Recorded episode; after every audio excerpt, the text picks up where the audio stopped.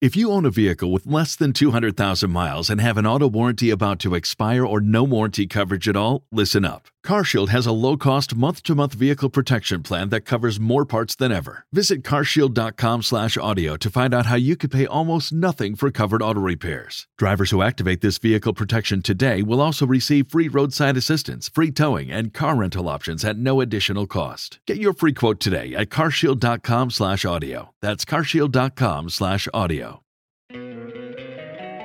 Don't you love an extra $100 in your pocket? Have a TurboTax expert file your taxes for you by March 31st to get $100 back instantly. Because no matter what moves you made last year, TurboTax makes them count. That means getting $100 back and 100% accurate taxes, only from Intuit TurboTax. Must file by 3/31. Credit only applicable to federal filing fees with TurboTax full service. Offer can be modified or terminated at any time. Waiting on a tax return? Hopefully it ends up in your hands. Fraudulent tax returns due to identity theft increased by 30% in 2023. If you're in a bind this tax season, LifeLock can help. Our U.S.-based restoration specialists are experts dedicated to helping solve your identity theft issues. And all LifeLock plans are backed by the $1 Million Protection Package. So we'll reimburse you up to the limits of your plan if you lose money due to identity theft. Help protect your information this tax season with LifeLock. Save up to 25% your first year at LifeLock.com/aware. Tax day is coming. Oh, no. But if you sign up for Robinhood Gold's IRA with a 3% match, you can get up to $195 for the 2023 tax year. Oh, yeah. Sign up at Robinhood.com/boost by tax day to get the biggest contribution match on the market. Subscription fees apply. Investing involves risk. 3% match requires gold for 1 year from first match. Must keep IRA for 5 years. Robinhood Financial, LLC, member SIPC.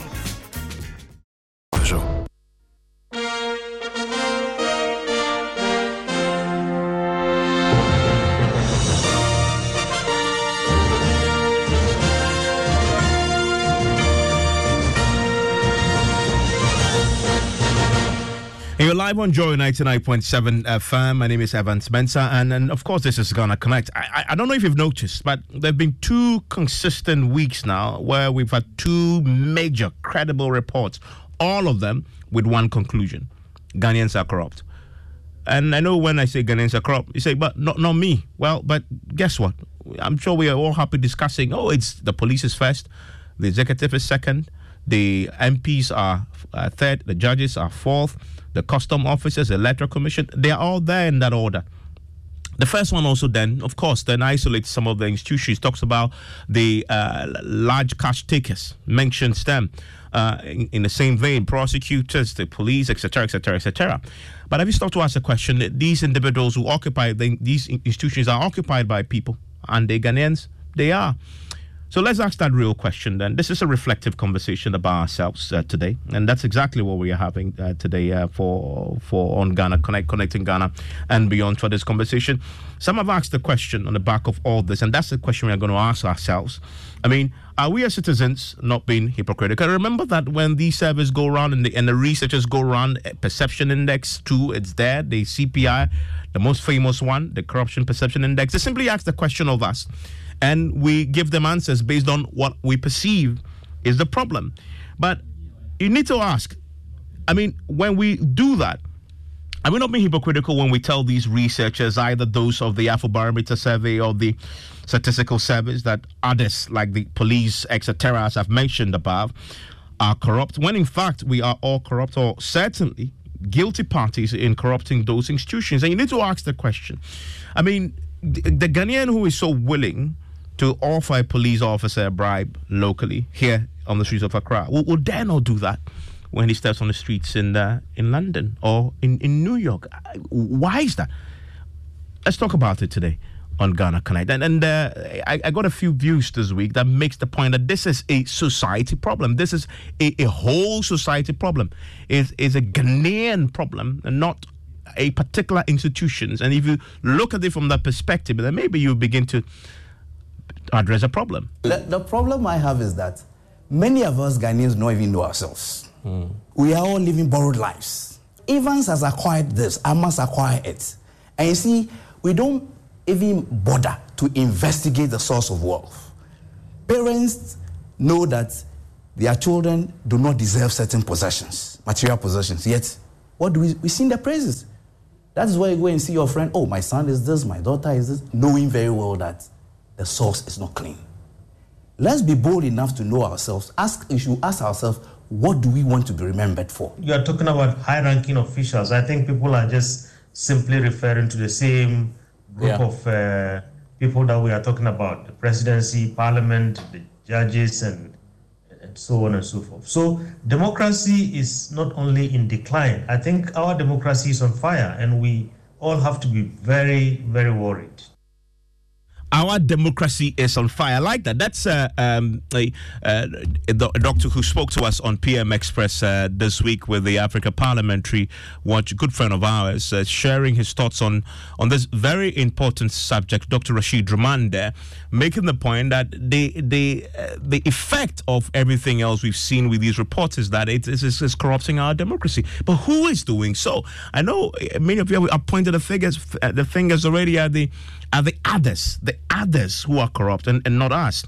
So what did we do before the show? We wanted to test it to see if Ghanaians will accept that this is a society problem and that we are simply all corrupt. We wanted to test that, and we put up a poll with very fascinating results in it.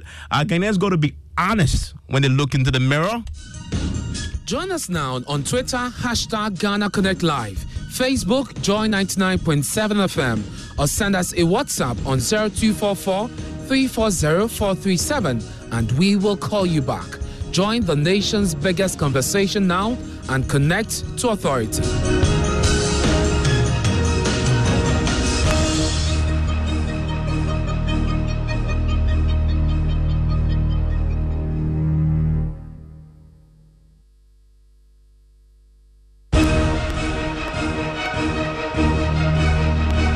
I'll bring in my connectors pretty shortly on this very, very controversial question. Let's stand in the mirror right now. The man in the mirror.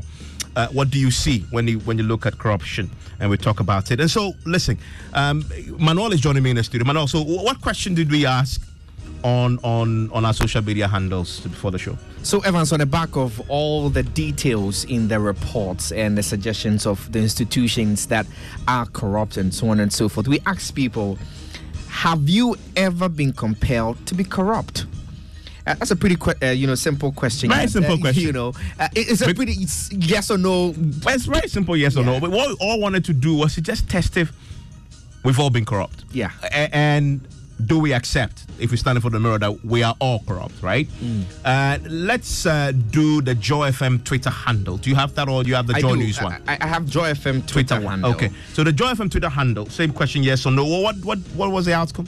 Well, a whopping 68%. 68% of our respondents tonight say, yes, they have been compelled to be corrupt, which means I've been compelled in one way or the other to give or offer services, cash, bribes, favors, all of these ones, put together in the box. So that tells a story straight away. That 68%, double of people. Absolutely. Only 32%, really. Only 32% say no. Mm-hmm. And even for them, we need to ask the question whether they are being honest with us.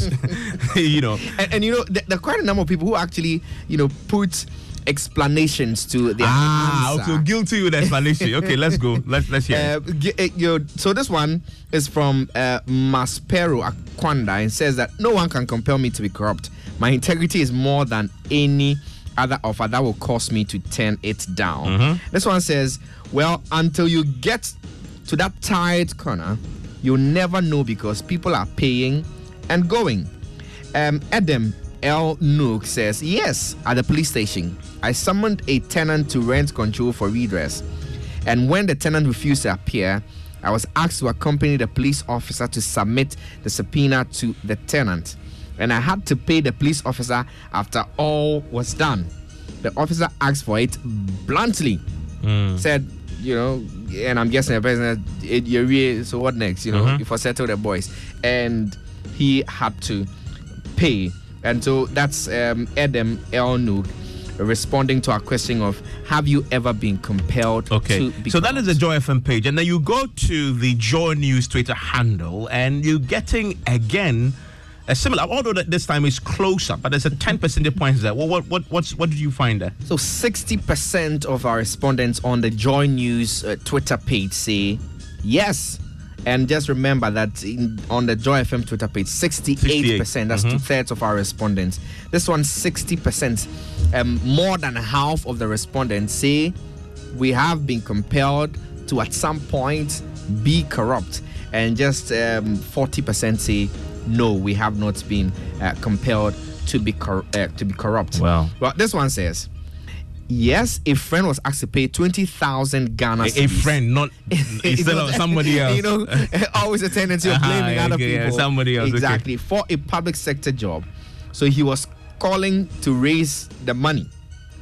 and goes on to say other things. He said, what will you do if you are running late for an engagement? This internal traffic warning is threatening to send you to all sorts of places if that 10 Ghana cedis does not change hands. They're human after all. Mm. And then, you know, the comments are coming back. That's the point. That's the point about being human. But are we, as Ghanaians, maybe just made to be corrupt? Let's bring our connectors in now who are connecting from all over the world right now. Samson Insaki is an importer and an exporter as well. Hello, Samson. Thanks for connecting here on Ghana Connect. Thank you for having me. Great to have you, Samson. And everybody else connecting with us on Zoom, this is the time to unmute now because I want to hear your voice as I introduce you to the rest of the world. Eunice Asari is a debater and environmentalist. Hello, Eunice. Hi. Great to have you, Eunice. Great. NIAI, member, Economic Fighters League. They've been fighting.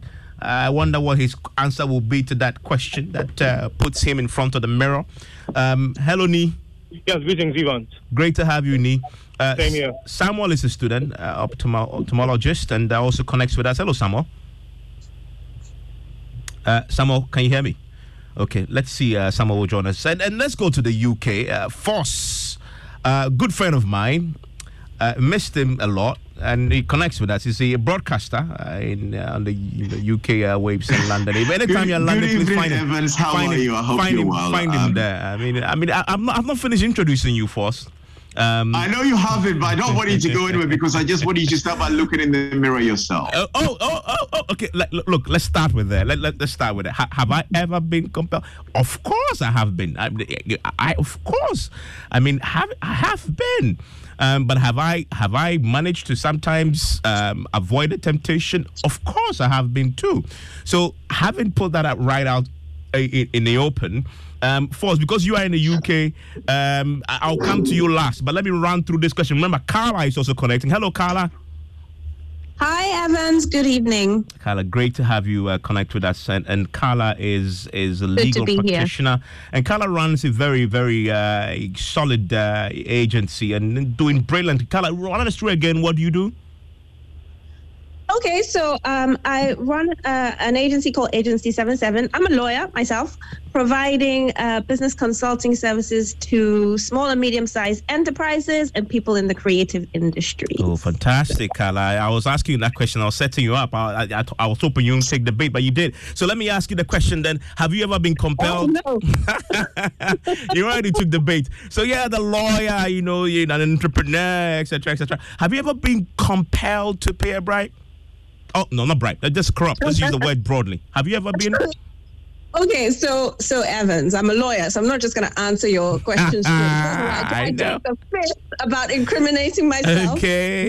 But what I will say is that just in day-to-day life, walking out, you know, dealing with authorities, and just everybody, you know, there's...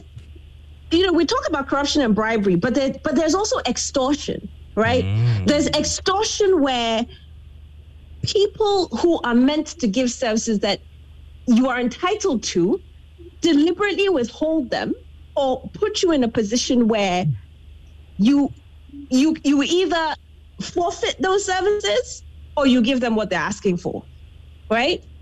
And so it's not as simple as just everybody. So there are people who actively go out wanting to bribe, right? I've gone somewhere, I want to get an extra advantage, so I have the intent to go and bribe. And then there are people who are being extorted by people in authority. So let's make that distinction. I'm not excusing anybody. Okay. I'm just saying let's make that distinction. Okay, so yeah, you did a distinction. Let me ask you, this is a yes or no one. Now, since you did a distinction, I'll use your own distinction. Have you been extorted? In my life, absolutely, yes. Okay. Yeah. Finally, the lawyer answered the question there. Okay, so you're saying, well, it's not my fault. I just had to be, I was extorted. Okay, I get it. Carla, stay with me. Let me ask the same question now of Eunice. Hello, Eunice. Hi, Evan. Eunice, tonight we are all standing in front of the mirror. Answer the question for me. Yes or no first? Right, so agreeing with Carla, I think that it's going to be difficult to give out a blanket statement, and in fact that would go for anyone in this kind of situation, right? Because when you look at corruption, there are certain perceptions that follow corruption. Some people look at the large kind of situations where, say, the taxpayers' money is funneled offshore for some reason or another. You look at smaller situations where you bribe, say, a security officer or someone working in a public institution for something, right? But then I think that at the end of the day, because of the nature of corruption, whether you have been directly involved in it, you have to an extent been corrupt simply by existing in a system that allows people to be corrupt, and probably from turning a blind eye when you see others doing the exact same thing that you know is something that is corrupt. So in conclusion, right, I wouldn't say that I have been pushed to the wall to the extent where I have to be corrupt. As Carla was explaining, that even though you know that you deserve this service or this good, you are being frustrated simply because the one providing that is like wants some extra benefits, right? So to say that outright no is a hard one, but then an outright yes too is also very hard, because I think to a large extent, I haven't been pushed to the wall to be in a situation where I had to be corrupt to be able to move on to whatever it is that I'm trying to do. I honestly don't understand what you just said there, but I'll take it that, yeah. So not a hard no, not a hard yes. So what is it? Yeah, so what I am trying to say is... I just wanted to illustrate the point, right? What you've said simply suggests to me that you are hesitating to say, I've never been corrupt. There's a hesitation there. Yes, because of what I was explaining earlier with how corruption is something that is very broad. And so to put it in a blanket statement as a yes or a no is something that would be difficult to answer, like with a yes or no. Very interesting. Very, very interesting indeed. Ni, I know, Ni, you've had like 5 minutes now to try and frame your answer. So give it to me. What's your answer? Yeah. Of course, engaging in a corrupt practice like bribing. If you're a Ghanaian citizen, of course you would. Hello? Yeah, I'm here, but by the way, I don't want us to limit this to bribe. By the way, I just want to use the word corruption generally, so that we don't, as Carla has said, you don't narrow it down to, because it's a pretty broad concept.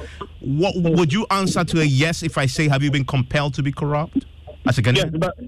Yes, but to a certain point, because when I became politically conscious and active, I've done my best to stay away from such corrupt practices. But of course, before I came to that point, yes, as human as I am, you can find certain things that would be in that line. I like the answer. So this is the answer I got a lot on Facebook and Twitter. That people will say, yeah, but I have an explanation somewhere. Samuel, what about you? You are a student. You can't tell me that at this point in your life, you've confronted, the challenges that, those before you have. Do we have Samuel? Okay, maybe we don't have Samuel. Okay, all right. Do you have Samuel? Samuel, goodness me, I think we have a challenge with your connection. We have a challenge with Samuel's. Let's connect. Let's fix Samuel's connection, and let's go to Force now. Force is in the UK. Force, I want you first to speak to me, like when you arrived over the Christmas period and we met and we had a laugh. So you were in Ghana, right? And then you've been in the UK. When you've been in Ghana, have you been compelled to? Yes, I have, but I did not give in. And that's the answer I'll give. And I'll give you a very typical example. And one was when I came to Ghana to come and get my Ghana card done.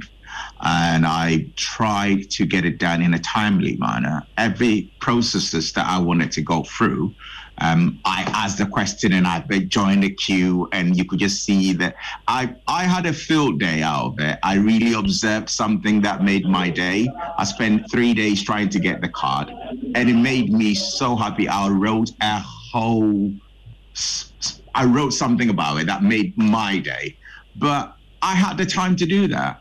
And I could see people who acted that they did not have the time to do that, and they were brought from somewhere to jump a queue and those things. But so, yes, I have been compelled to, but I haven't given in. There are two sides to this thing, because when you look at corruption in its totality, it is the giver and the taker. And even when you say you are, like Carla said, extortionate, and when someone is trying to extort something from you, you either give in or you don't. So it's a choice thing. But I just tend to look at it from a totally different point of view. In Ghana, it has been a very embedded practice because reasons, the most important reasons why corruption persists in other countries, in most countries, is to do with wage. Are we paying our people well? Are they being able to actually survive on what you're paying them?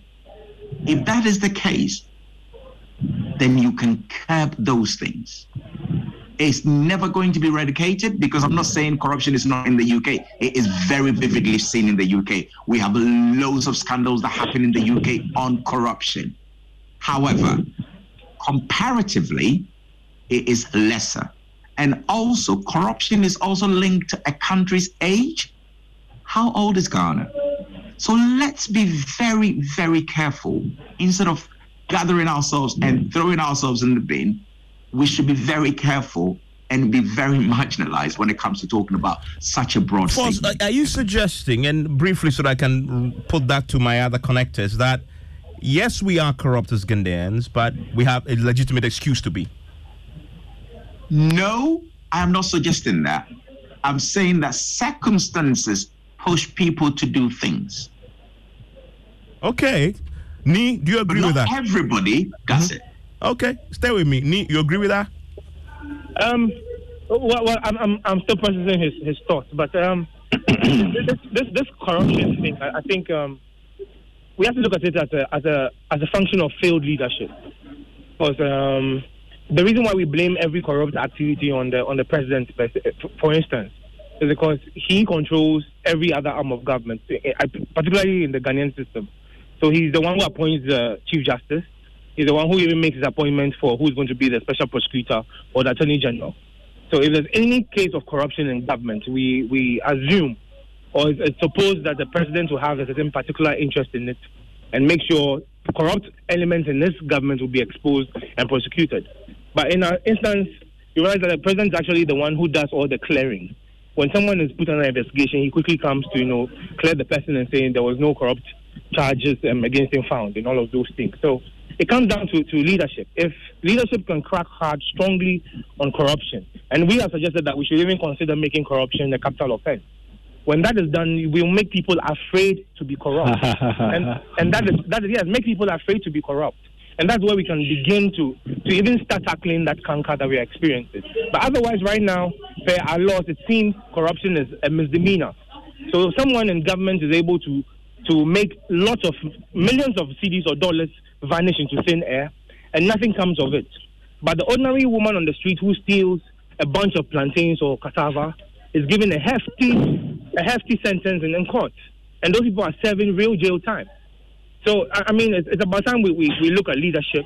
And of course, it comes down to the same argument that our constitution needs to be changed. Okay. The constitution as it stands right now is behind a lot of this rot, which is making people have a field day with corruption. I mean, and you introduce a very interesting perspective that for you, forget about the society, it's about leadership. Carla, do you agree?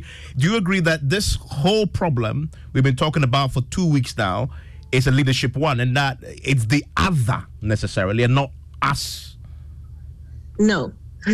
No, I really don't agree with that. I do think that it is absolutely the responsibility of leaders to model and enforce integrity in a society. leaders, political leaders, judges, police, etc. Right? But I really don't agree, and it's something that I have said a lot. That, and I would kind of remodel it where I am not sure that we are corrupt, but I wonder about how people, what people perceive to be corruption versus not. I do think that a lot of people see, they'll talk about a politician, oh, he's become rich or this or that, kickback. But from the ground up, do we really understand what corruption is? I remember talking to somebody who was somebody that I work with and talking about one politician and saying, oh, this person has given a lot of money, so, they deserve contracts. And I said, they deserve contracts. What kind of contracts? They're like government contracts. And I said, these contracts are meant to be for the benefit of Ghanaians, right? They're not meant to be a reward for, donating to the party. This is not somebody with a lot of money. He's not a politician. But that's his perception, right? So I wonder if our actual understanding of what corruption is and is not is skewed. I think that people, is it a cultural thing? Is it the way we relate to authority? Is it the way we think about getting ahead? Is it the way we relate to success and money, the perception of that, regardless of how we achieve it? So I personally think that, yes, absolute leadership is important. Checks and balances are important. Enforcement of the laws is important. I think beyond that, we really have to investigate how we as a society, and I don't know if it's a traditional thing from way back or if it's a kind of more modern thing, we really have to see how people from children up, look at teachers in a lot of our state schools. When it's a child's birthday or our day or something, parents take food, and the teacher will, that's somebody in authority, right? There are teachers who will take all of it and leave nothing to the kids. There's a problem, like I said, with authority, with the way we relate to authority, and the way we take advantage of the more vulnerable. And I don't think that's just about the leaders. So that's an interesting point. I'll pull that to Eunice pretty quickly. But when it comes to the subject of what the law says about corruption, corruption is a felony and not a misdemeanor, as one of the connectors mentioned there. And that needs to be emphasized, which is that as a society and in passing our laws, we acknowledge it's such a big problem. And so let's elevate it to a felony. Bribery is corruption and attracts a 12 to 25 year sentence. So that is pretty hefty if you get it wrong. Okay, Eunice. So, false. What is that? Is that in jest, or you actually think this is not going to fix anything? When I quoted the law before, I bring Eunice. Yeah, because I don't think it's going to do anything, Evans. Evans, when have you ever seen anyone on the top being put through the law that you just quoted to us? Because, listen, I was in Malaysia or Singapore where they had a similar thing there. And the first minister to actually go through a corrupt moral practices. And basically what that minister did was he had a holiday paid for by a businessman and he got fired. I think he got fired straight away. We can't do that in Ghana because our system doesn't allow that. Because we have this language, and I sometimes blame the media, tender, whatever, with kindness or whatever. If you're prepared to do the crime, you have to be prepared to do the time. When are we going to learn that? Eunice, Eunice, you agree? Yeah. You agree with that view? So actually, I want a bit of clarity from what he's trying to say. So are you trying to say that it's being in the legal system, the constitutional definition has no bearing on the realities on the ground? My statement is saying that. Have we ever followed the systems in place in Ghana? Because Ghana is the only country that I know that has systems in place that are never followed. And once anybody, it could be Tom, Dick, and Harry, and Carla was talking about politicians. Sometimes I just look at, even the ministers, the so-called ministers of the word, the churches, we see corrupt moral practices. We can see a church leader throw money, dollars. Do we spend dollars in Ghana? We see dollars being sprayed in a church and we don't say anything about it. We don't. It's acceptable. I mean, when are we going to really enforce these systems that we have in place in Ghana? So Eunice, I think the point he's making, and I don't know if you agree, is that if we're putting systems and everybody else is treated the same, regardless of who walks his God, then you begin to address the problem with corruption, even if it's a society one. Thank you. And Evans, let me just explain something really quickly to you. Just 1 second. Okay, just a second. Okay, just 1 second. Just a second, yeah. Just 1 second. Do you know the real name of a policeman in the UK? Tell me. The Queen's Law Enforcer. They enforce the law. What's the real name of a policeman in Ghana? As a policeman. Thank you very much. Eunice? Okay, so I can agree with the fact that the laws aren't necessarily the problem, but the implementation of them is something that we need to look at. Because yes, I think that's something that we can all agree to, the fact that, yeah, the laws exist, but then what does it look like when someone is being corrupt? Your leader is being corrupt. What's the problem there? And I think that's what the whole survey leads us back to, right? The perception of the legal systems that exist and the ability for them to be taken advantage of. And so what I want to contribute, particularly to what Carla was saying about like what causes corruption? Is it just the leaders? Is it like a cultural thing? I think that regardless of the country that you are in, there's like three things that allow corruption to exist, in my opinion. So like the first thing is your individual moral compass, and then the ethical compass that exists in your society. Then there's also the opportunity to be corrupt. So, for example, if you are a police, stop someone at a red light, there's the opportunity to exploit them simply because of your position of power. And there's also the people within the country having the necessary standard of living that they deserve. Are they able to afford money? Oh, goodness me, Eunice. Eunice, we're losing you there. Hopefully, we can get Eunice back up quickly because of the connection on the Zoom, and we can hear. But I want to switch it up a bit and hear a view of the important exporter, Samson Isaki. Samson, are you with me? Oh, great. Samson, talk to me about something. I mean, I invited you because, you know, the importers and exporters, there's this view, very endemic, that at the ports, that's where the real corruption is. And it happens in huge amounts. Is that a fair view of what happens at the ports and what really accounts for this? Do you agree with the view that have been expressed, that it's a system problem, that the systems of the port is just so frustrating that you're just compelled to be corrupt if you want to survive and clear your goods and make money? Well, thank you very much. I strongly believe that the port is also a human institution. Human beings are working there. And then, of course, if you come to the port, you have different units of government agencies, private sector, and are all working together. You have the military, you have the police, you have the national security, you have the BNI, you have the youth, this narcotic control people, NACOP, you have the custom, you have FDA, you have finance authority, you have EPA, you have all kind of sort of institutions working in the port with the private sector. Of course, that is the importer. And of course, yes, we are in a country whereby your call has been put on hold. Please wait. Hello, am I on air? Yes, you are.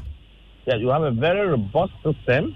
We have the ICOM working that you can start from DOE, from A to Z. But at the point of clearance, at the point of exit, you will see importers coming to tell you that, look, I have paid all my duty. Exactly. Yeah, like the people who have paid in the US, in the States, the people who have paid in the UK, right, come to your office and say, look, I have paid all my duties and taxes. But the officers have to manage them. And I have to pay, and I can't pay. Because if I have to pay something, I have to pass it on to the final consumer. And so every now and then, you get an issue, either whether it will be under duress or their own willing. I believe that perform the work And if someone says, thank you for the job done, it's different. But if you are demanding that I must collect this amount, just yesterday, another importer called me and made me to understand that the amount of money that some officers were asking for, he can't. If he has to pay it, then he's losing out of the job because he has started the job since 2005 till date. And so, my brother, when I heard the IGP request to the CCD and was asking why haven't they gone to other institutions to also do their research and were referring to the court, I said, well, but the IGP, what I was expecting was the IGP to tell us what he had been doing as an IGP to take over the office and tell us that I had even investigated this sector. And this is the result I'm also getting from there. Because you cannot be living with corrupt people and pointing fingers, because as the saying goes, that you cannot live in a glass house and throwing stones. And so, for us, it is a canker. It is something that the business community are not happy. But as you use the word, sometimes they are done it out of interest. Okay, so from your point of view, it is a case of the officers and the security, people and those in charge who make it impossible for you to avoid being corrupt. Absolutely, because that is what is happening. Because if what will happen if because you load your cargo on a truck and you have to exit, and because someone says you have to give me A or B, and if you are not able to give based on that, your contract can be delayed and will take over, and the following day you can't pay for occupying the space at the port and for also paying some to the shipping line because you are continuing to keep in the container, then you are compelled. That is but I need to ask you, because this came up in the conversation, right? I mean, it was Force in the UK who makes the point about systems, right? You remember that there was an attempt to deal with this problem by digitizing the system at the ports, the paperless thing, so that the human interface will be minimal, so that you can just go, it's just dealing with the machines, and the importers and exporters resisted it, didn't you? No. We never resisted. Oh, you didn't. We never resisted. But there was a lot of noise about it. You can go back and recall and pull tips and play. I remember recently they were bringing a new system, and we said that the previous system was doing very well. That was the GitNet and then the West Blue. But that was at the time the government. That was in 2020 when the government wanted to introduce what we call the ICOM system, that is the Custom Integrated Management System. And then we said it was very robust, it was very flamboyant on book, but it was not implemented anywhere near Africa countries. And indeed, at the end of the day, when it was implemented, we have all seen the tremendous. However, we cannot overrule that since the ICOM is in the port, we don't have human interaction or human interface. Interesting, Insaki. Stay with me, Insaki, because there's a point you made there that had come up. I hear both Ni and Samson Insaki say, well, listen, it is the other. I mean, Ni says that it's the leadership. Insaki says, well, it's the people, the officers who are making this a bit hard for us. Obviously, Carla disagrees that it's the other and that we should look first at us. Ni, I want to bounce it back to you. I mean, when you point to the leaders, but we elect them, right? And we make demands of them that some say are so unrealistic that then enforce. The MPs always say this, force them to be corrupt to satisfy that demand. And that so this creates a vicious cycle of corruption between the leaders and the led. Isn't that the problem, that we should look at this more as a society than, point the finger at the other? Yes, so Evans, again, I say if the people are going to be forced, if you may, or coerced into conformity with the law, that would have to come up from the top. But then again, it's not the people, all of us, who make the legislations in Parliament. It's the elected representatives in Parliament who are responsible for drawing up the legislation or the laws and then designing how it's going to be implemented. So if people are corrupt, yes, granted, but with elected leaders who are supposed to put laws in effect, that would... Hello, Ni. ...leadership for what is happening in there. So yes, you could have corrupt citizens who might elect corrupt leaders. But I'm saying if we are going to deal with the law as it is in the land, it is parliamentarians, as it stands, who are the ones who draft our laws. And if we have good leadership that can put in those right legislations, it can go to a large extent to curb the corruption among the people in the country. I mean, so blaming leadership is not out of order at all. No, they are the ones who are responsible for some of these things. Yeah, I mean, I get the point. So you're focusing on forces systems. You say the law. Eunice, is it just down to... We lost you earlier. The line wasn't great. I hope the line is great now, Eunice. Is it just down to enforcing the law or passing good laws and enforcing it? Would that simply cure the problem? Hello, Eunice? Yeah. Unfortunately, Eunice is still challenged with that line. Carla, you are the lawyer here. So talk to me about that. Is it simply down to, I think broadly, if you look at the poll and everything else, there's a general acceptance that as a people, there's something fundamentally wrong with us when it comes to the subject of corruption. And so maybe enforce the law and it will whip everybody back in line. Is it as simple as that? No, I don't think it is. And I wouldn't say there's something fundamentally wrong with us. I don't think we're any different from any other human beings on the planet. Thank you very much, Carla, for stressing that. I mean, I've lived in the UK. I went to university. I don't think we're any different from anybody else. I mean, you hear stories about the US and other countries. We're not. Yeah. So I wouldn't say there's something fundamentally wrong with us. But yes, absolutely. Human beings, you know, if you don't enforce the rules and the checks and the balances, then, you know, people will try and get around them any way they can. Now, you know, I think one of my colleague panelists was talking about the laws. Believe me, there are more than enough laws. There are laws on bribery, there are laws on corruption, there's laws on everything. And a lot of things that we see the police and other people do, it's not because there are no laws, it's because they're sidestepping the laws. And so for me, that's why I say that I absolutely do think that we have to look at ourselves as a society, our understanding of ethics. Now, and I have never said that leaders are not important. They are very much important. But sometimes when you have one person or a couple of people against, you know, 1,000 people who would rather not obey the rules, we have a problem, right? So I think that it needs a kind of 2 or 3-pronged approach, because the issue is the nuanced issue. So the leaders need to model integrity in their own behavior. First, they need to model it. Second, they need to enforce it, right? Third, I do think there needs to be an educational mind shift. I think it's something that we need to be educated from childhood about what corruption really is and is not, and how it is impacting other people. Because you know what? You can have all the laws in the world, and you can have 1 or 2 fantastic leaders who... And if everybody else is determined to sidestep the rules, even the checks and balances won't work. Now, that is not to say that we cannot improve our systems. We can and we must improve them. You know, we do need more decentralized power. We do need a better system of checks and balances. But we need to have a different cultural understanding, even of authority, you know, of how to relate to authority. Oh, because once you bow down to somebody who's in authority, regardless of whether they're doing right or wrong, then that person can always get away with oppressing or being corrupt or whatever. I just think it's a nuanced issue. I think there's a lot of things. I think it's great to have these conversations, but I would like to see change happen as a result. Okay, Foss, I know you agree with her, so let me push you a bit on that point about something fundamentally wrong here. With us, and I know you agree with us, so let me push you a bit on that. So how do you explain for us? You are in the UK now. When I asked you the first question, you said, yeah, when you come to Ghana, there's something about here that just puts you in a place where you contemplate. So you have been confronted and you resisted, right? You don't have the same challenge in the UK. So what accounts for the difference?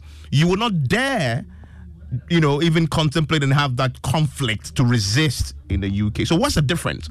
If you disagree that there's something fundamentally amiss here, Evans, I'm going to give you 2 answers. The simple difference is the systems in the UK work. It worked to about 85% of. But who built that system? It's the people, and Carla spoke about. There is the point. There is the point about something fundamentally wrong with us. Why can't we build that one system? Evans, before you even jump in, let me just say something. You and I was on the same program and we were talking about something. And I said, We were talking about similar corruption thing, and I said something. We are sleeping ourselves to a very horrible place in Ghana. I remember saying this, and you're like, what do you mean? I said, the media is so porous, yeah? We've got media houses, any willy-nilly, anybody just reporting anything. And we are reporting things that make the country looks itself in disrepute. And what do I mean by that? What I mean is, you see parents going to school to go and beat teachers who have disciplined their kids. I never saw that when I was going to school in Ghana. I never saw that. Now it's a common trend, and parents feel empowered to go and discipline a teacher or beat a teacher that disciplined a child. There are discipline, and I'm not advocating just whipping people willy-nilly. That's not what I'm talking about. I'm just talking about discipline has left our country ages ago. Anybody can go on radio and call anybody by any name and then call them names, powers that be. That wasn't how I was brought up in Ghana. That wasn't how I saw it then. And it's the porousness of the media houses. And that I always say it because at the end of the day, the media's work is just three: educate, inform, entertain. We've just left the first two. Information and entertainment, we've left it. So you suggest that all this is the media's fault? Is that the suggestion then? No, I'm not saying all. Okay. I said the media has a role to play in this. Oh, yeah, of course we do. Because I agree with that, especially the education part. Well, how often do you hear educational programs on Ghana radio stations, TV stations, media houses? Yeah. If it's politics, even if it's politics, it's a politics of insults. So people are corrupt. People names and getting so angry. So people are corrupt because the media failed to educate them. Seriously. Yes. Yes. Because standards are shown by media. Standards is very, very important, Evans.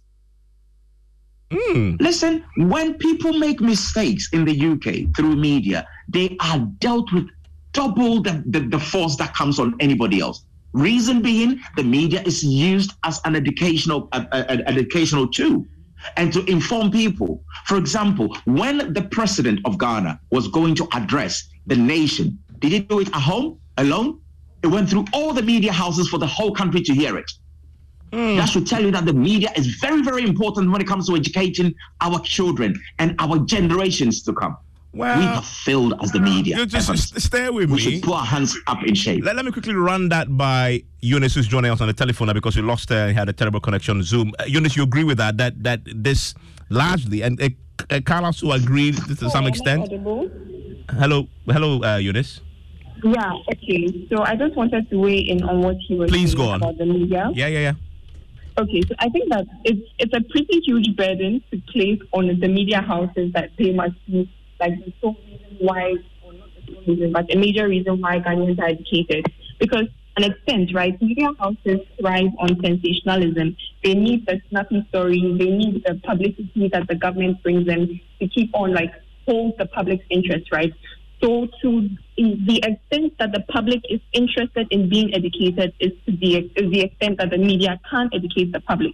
And I think that even like currently, right, there are media houses, there are media outlets that do a great job of educating people about the systems that exist and the kind of problems that come with it, right? For example, there's this platform called Dennis Law that educates people on how the law works and how, like, in practicality it looks like, right? But then there's very low patronage because people want the sensational stories that the media gives to them.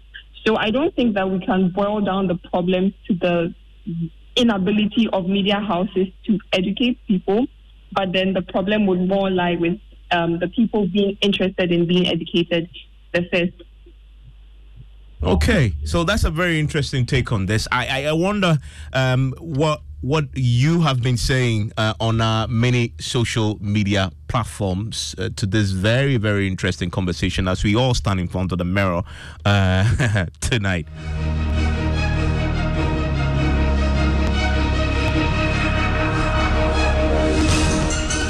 Okay, Manuel, what are people been saying on this? They say your lack of, you're not educating people, so people are corrupt. Okay, but I wonder what people are saying on this. Well, you've been asking what the real name of a policeman is in Ghana. Here in Ghana. Well, there's an answer for you. Mm-hmm. This one says the real name of a policeman in Ghana is Abang. Okay. Yeah, that's it. And more answers to the question that we had asked. It says, it's not a straightjacket answer. At a point along the lines, you also have to differentiate between selfishness and corruption. That's from Jeff inside Dansoman. This one says, to answer the question, let's see what happens in our homes as to what examples parents give their children. Little lies they tell them, and they later easily see through. At school, students are prepared to cheat in order to pass. I think it means some schools anyways. Sometimes with the connivance of parents and at times teachers. So you see how society sadly breeds corruption. Okay, so that's a whole society view on this. Exactly. Okay. Delphine is in a crowd. This one says, Evans, I think fighting corruption will be taken seriously if the head of government business or machinery is not fully protected from prosecution. And so if the ultimate responsibility principle, at the end of the day, president, for instance, is sued for corrupt activities and so on and so forth. He knows he's liable for it while he's a sitting president. And this suggestion is from Kwesi Ofori inside Washington, D.C.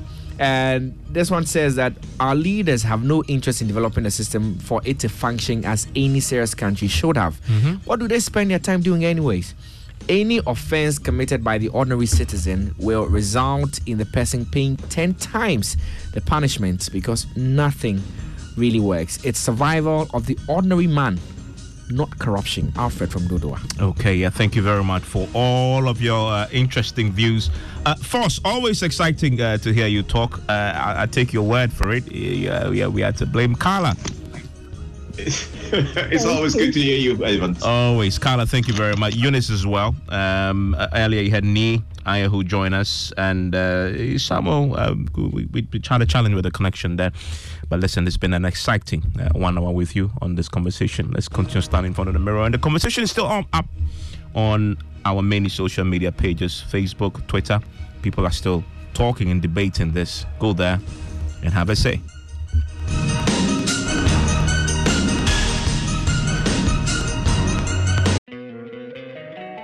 Don't you love an extra $100 in your pocket?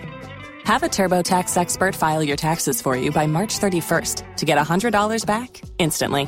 Because no matter what moves you made last year, TurboTax makes them count. That means getting $100 back and 100% accurate taxes, only from Intuit TurboTax. Must file by 3/31. Credit only applicable to federal filing fees with TurboTax full service. Offer can be modified or terminated at any time. Tax day is coming. Oh, no. But if you sign up for Robinhood Gold's IRA with a 3% match, you can get up to $195 for the 2023 tax year. Oh, yeah. Sign up at Robinhood.com/boost by tax day to get the biggest contribution match on the market. Subscription fees apply. Investing involves risk. 3% match requires gold for 1 year from first match. Must keep IRA for 5 years. Robinhood Financial, LLC, member SIPC.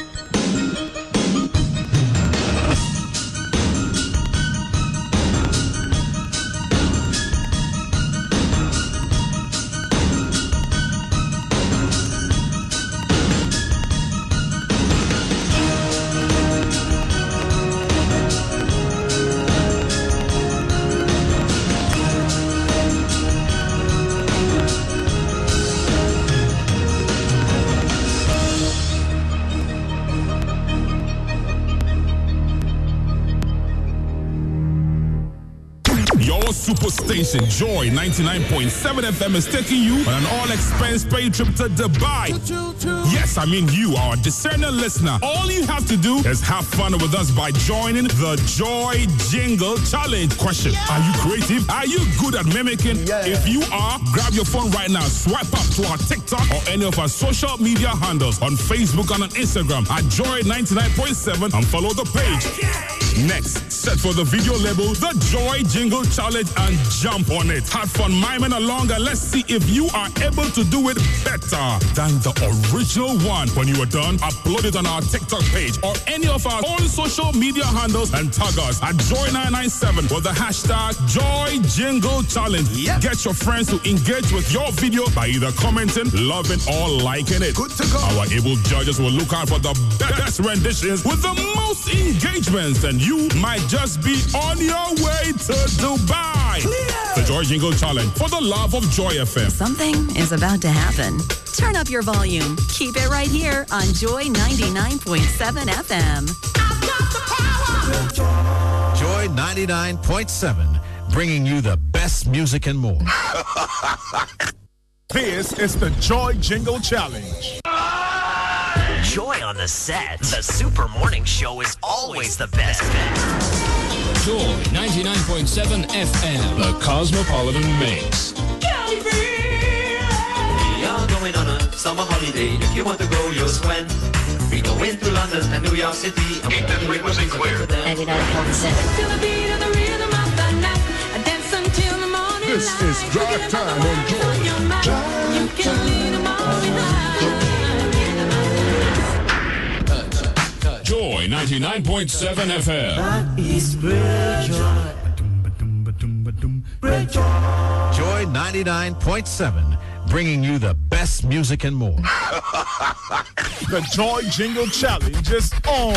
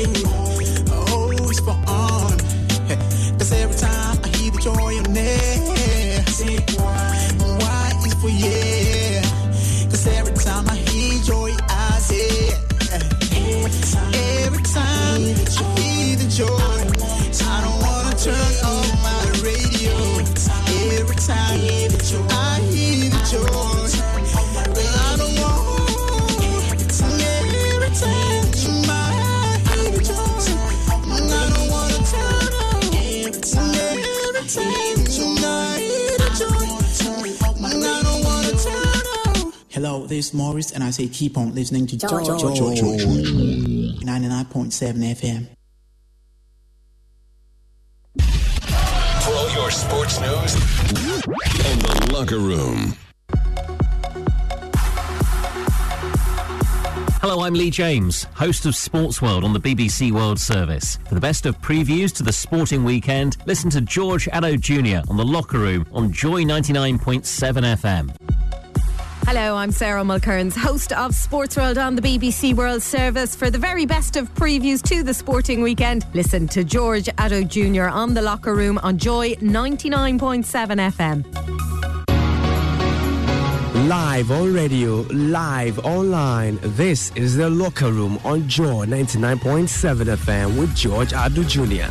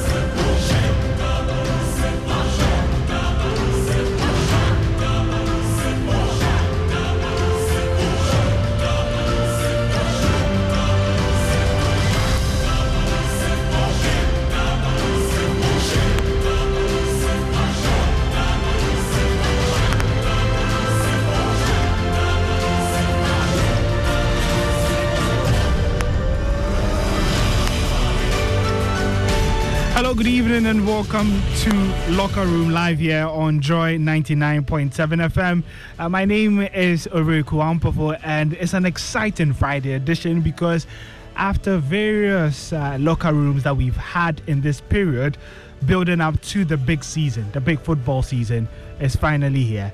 And the curtain raiser between Manchester City and Liverpool, which would be the FA Community Shield, takes place tomorrow. And you know what that means when the Community Shield comes around. That means that the football season is just around the corner and our team's ready. Is your team ready? Did they shop well in the transfer market? We'll be looking at that here on the local room, finding out different perspectives from different fans across the globe, judging the readiness of teams as the new season kicks in. We'll also be doing more than football as we touch on Formula One. There has been some really big stories coming in this week, so we'll be getting analysis much later on that. And the Black Princesses are already on tour in Europe, playing France in a friendly game today. It didn't go too well, the team being battered by the French U team. But what does that mean for the Black Princesses ahead of the Under-20 World Cup?